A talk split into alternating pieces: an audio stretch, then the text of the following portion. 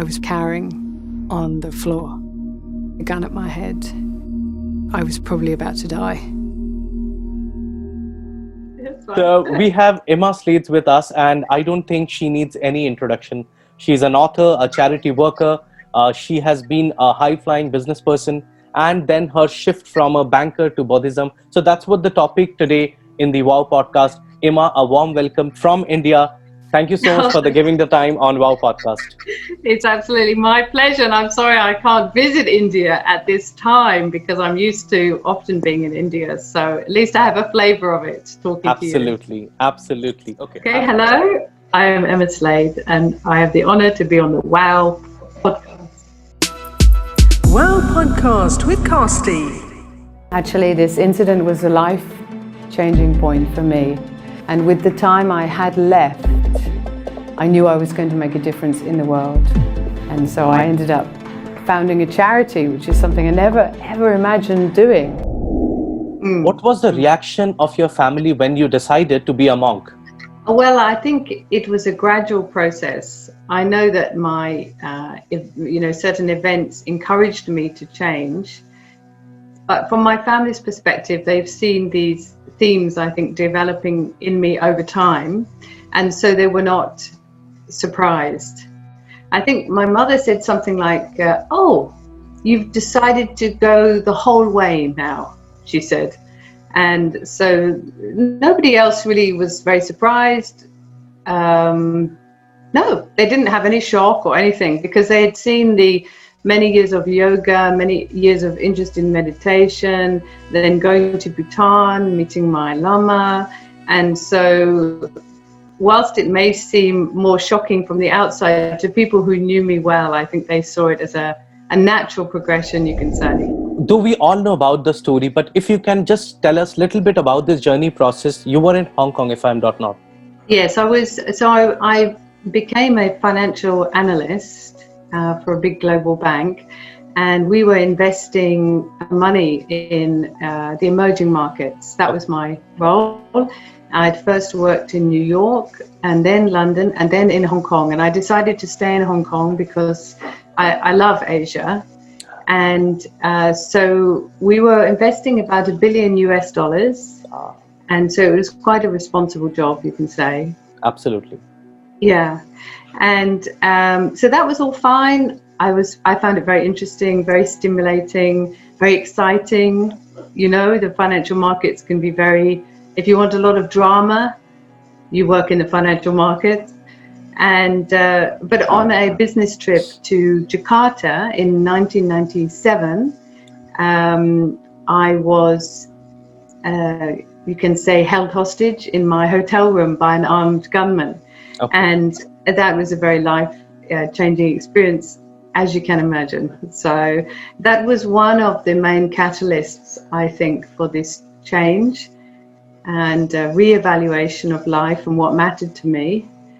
Um, but as I say, you have these pivotal moments, but then there is also the question of, of uh, digesting those um, moments and then deciding how you're going to put it into to action. And that was the next few years after that.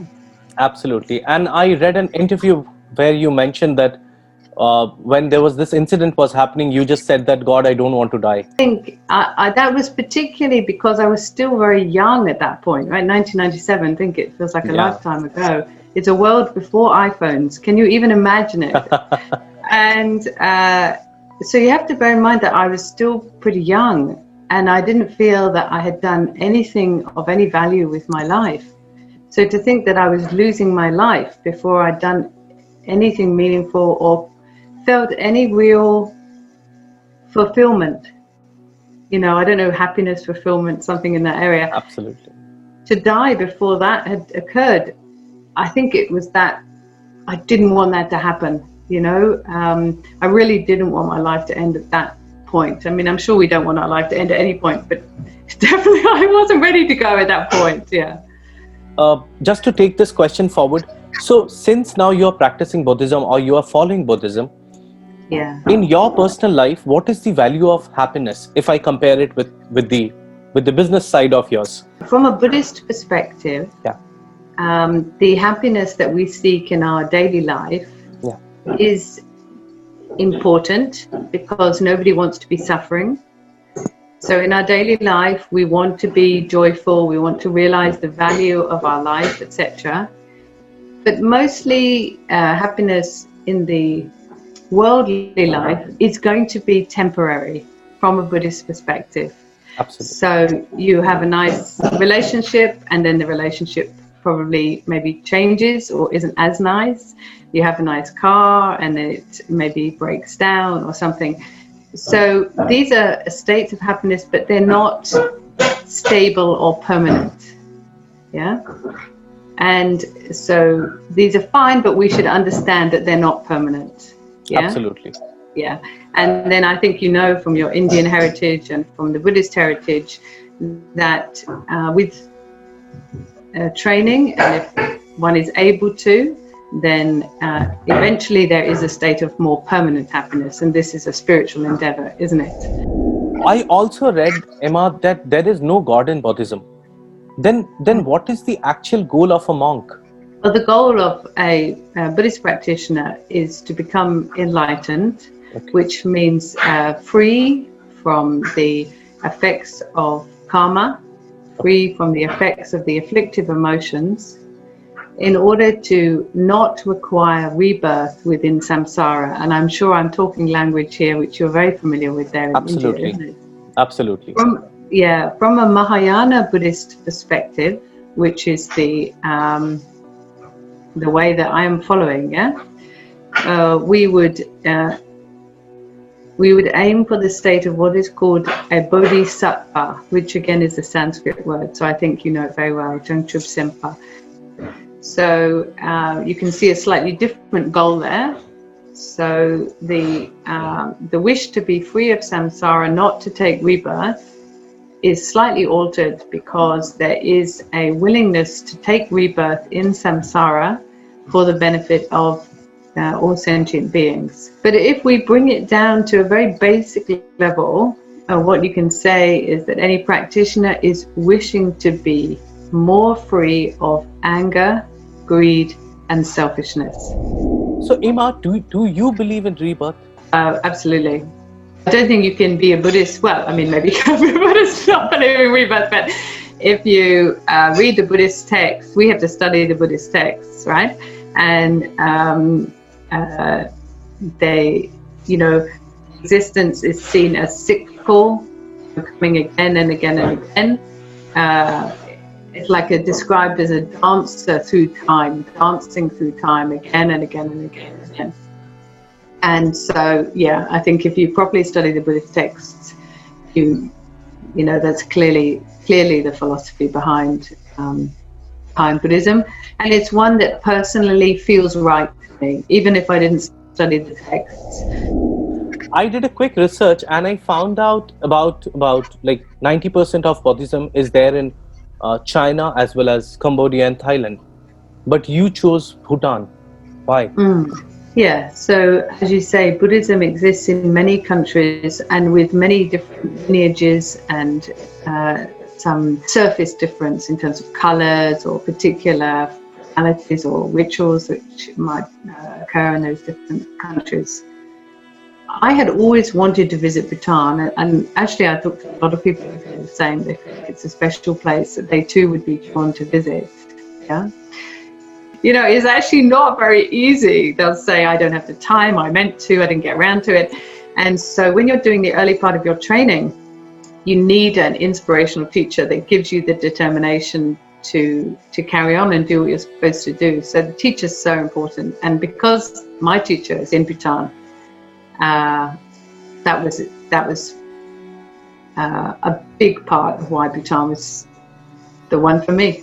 Ah, nice. And I and, and I also know that you you have a, a Buddhist name also. I, if I'm not wrong, it's called. Uh, you're also known by Ani Pema Deki. Am I, am yes. I right? Yeah. That's right. So Ani means a, a female monastic. Okay. So it's a title like Lama or Gelong or whatever.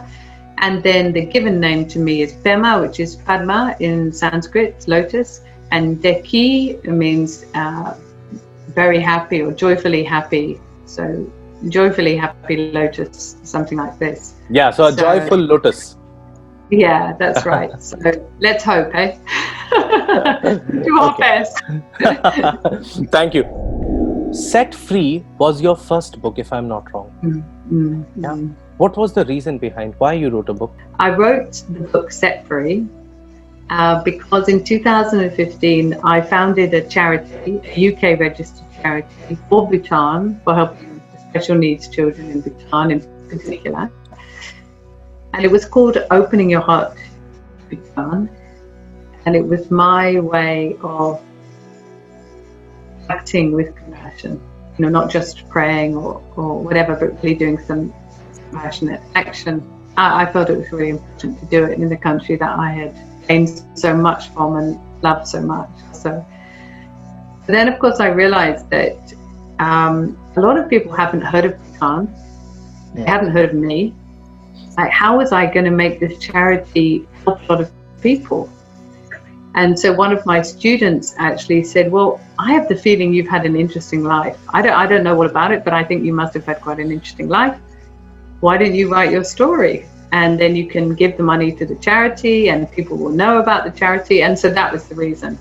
And so I wrote the book, and luckily enough, some publisher liked it, and then it came out. And I think you can even find it in India. I think maybe in Kindle is easier in India at the moment in this COVID time, um, but it's gone to quite a few different countries, and um, I'm really pleased at the beneficial effect it's had, and through it the, the charity has done far more than I could ever have dreamed of.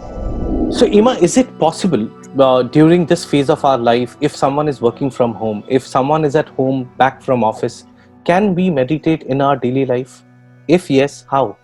Maybe if we look at this in a bit of a larger way, what I'm feeling at the moment for people is that people are quite tired and anxious and slightly ground down with the whole COVID situation, isn't it? True. People need to know what brings out the best in them, what it is they need to be okay in their body. I would never say that meditation is the only thing to do in a situation of difficulty. Sometimes it might be the best thing to do, and sometimes it may not be the most helpful thing to do, yeah?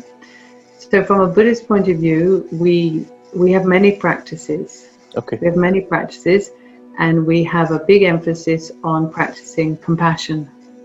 Okay. Compassion to all beings. So all I would say is that look for the practices that bring out the best in you. Look for the practices that bring you a sense of peace, of connectedness with other beings, um, that bring you joy, uh, that make you realize that you have meaning and that you are loved and that you can love, et cetera. Now, meditation may be one route to that, but it may not be the only one. Yeah. So how can we get in touch with you? So just on Facebook, you can find me as Emma Slade. It's quite easy. I think Instagram, there's also Emma Slade. I think there's a website, Emma Slade. So I really don't think it's hard to find me. And if you find me, I will do my very best to answer every message personally. I do try to do that with everybody who reaches out to talk to me. Thank you so much. All the links of the social media will be there in the description below. Buddhism is a religion or it's a philosophy according to you? Yeah. So His Holiness the Dalai Lama says that we can consider Buddhism as a religion, as a philosophy, or even as a science.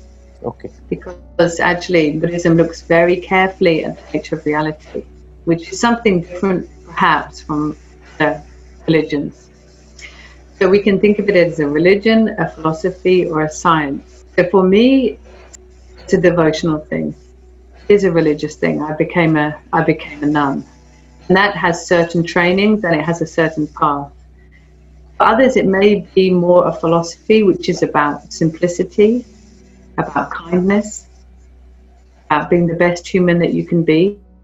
Whenever we meet someone, a human, an animal, an insect, a bird, we have the opportunity to care for them, even if it's just by smiling at them. It'll make them happier. So I would encourage you to smile. Smile at everybody you meet, under every circumstance. Thank you. Thank you so much, Emma, for giving me the time on this Wow podcast. Oh, it's my, it's my pleasure. Thank you very much and best of luck with it all.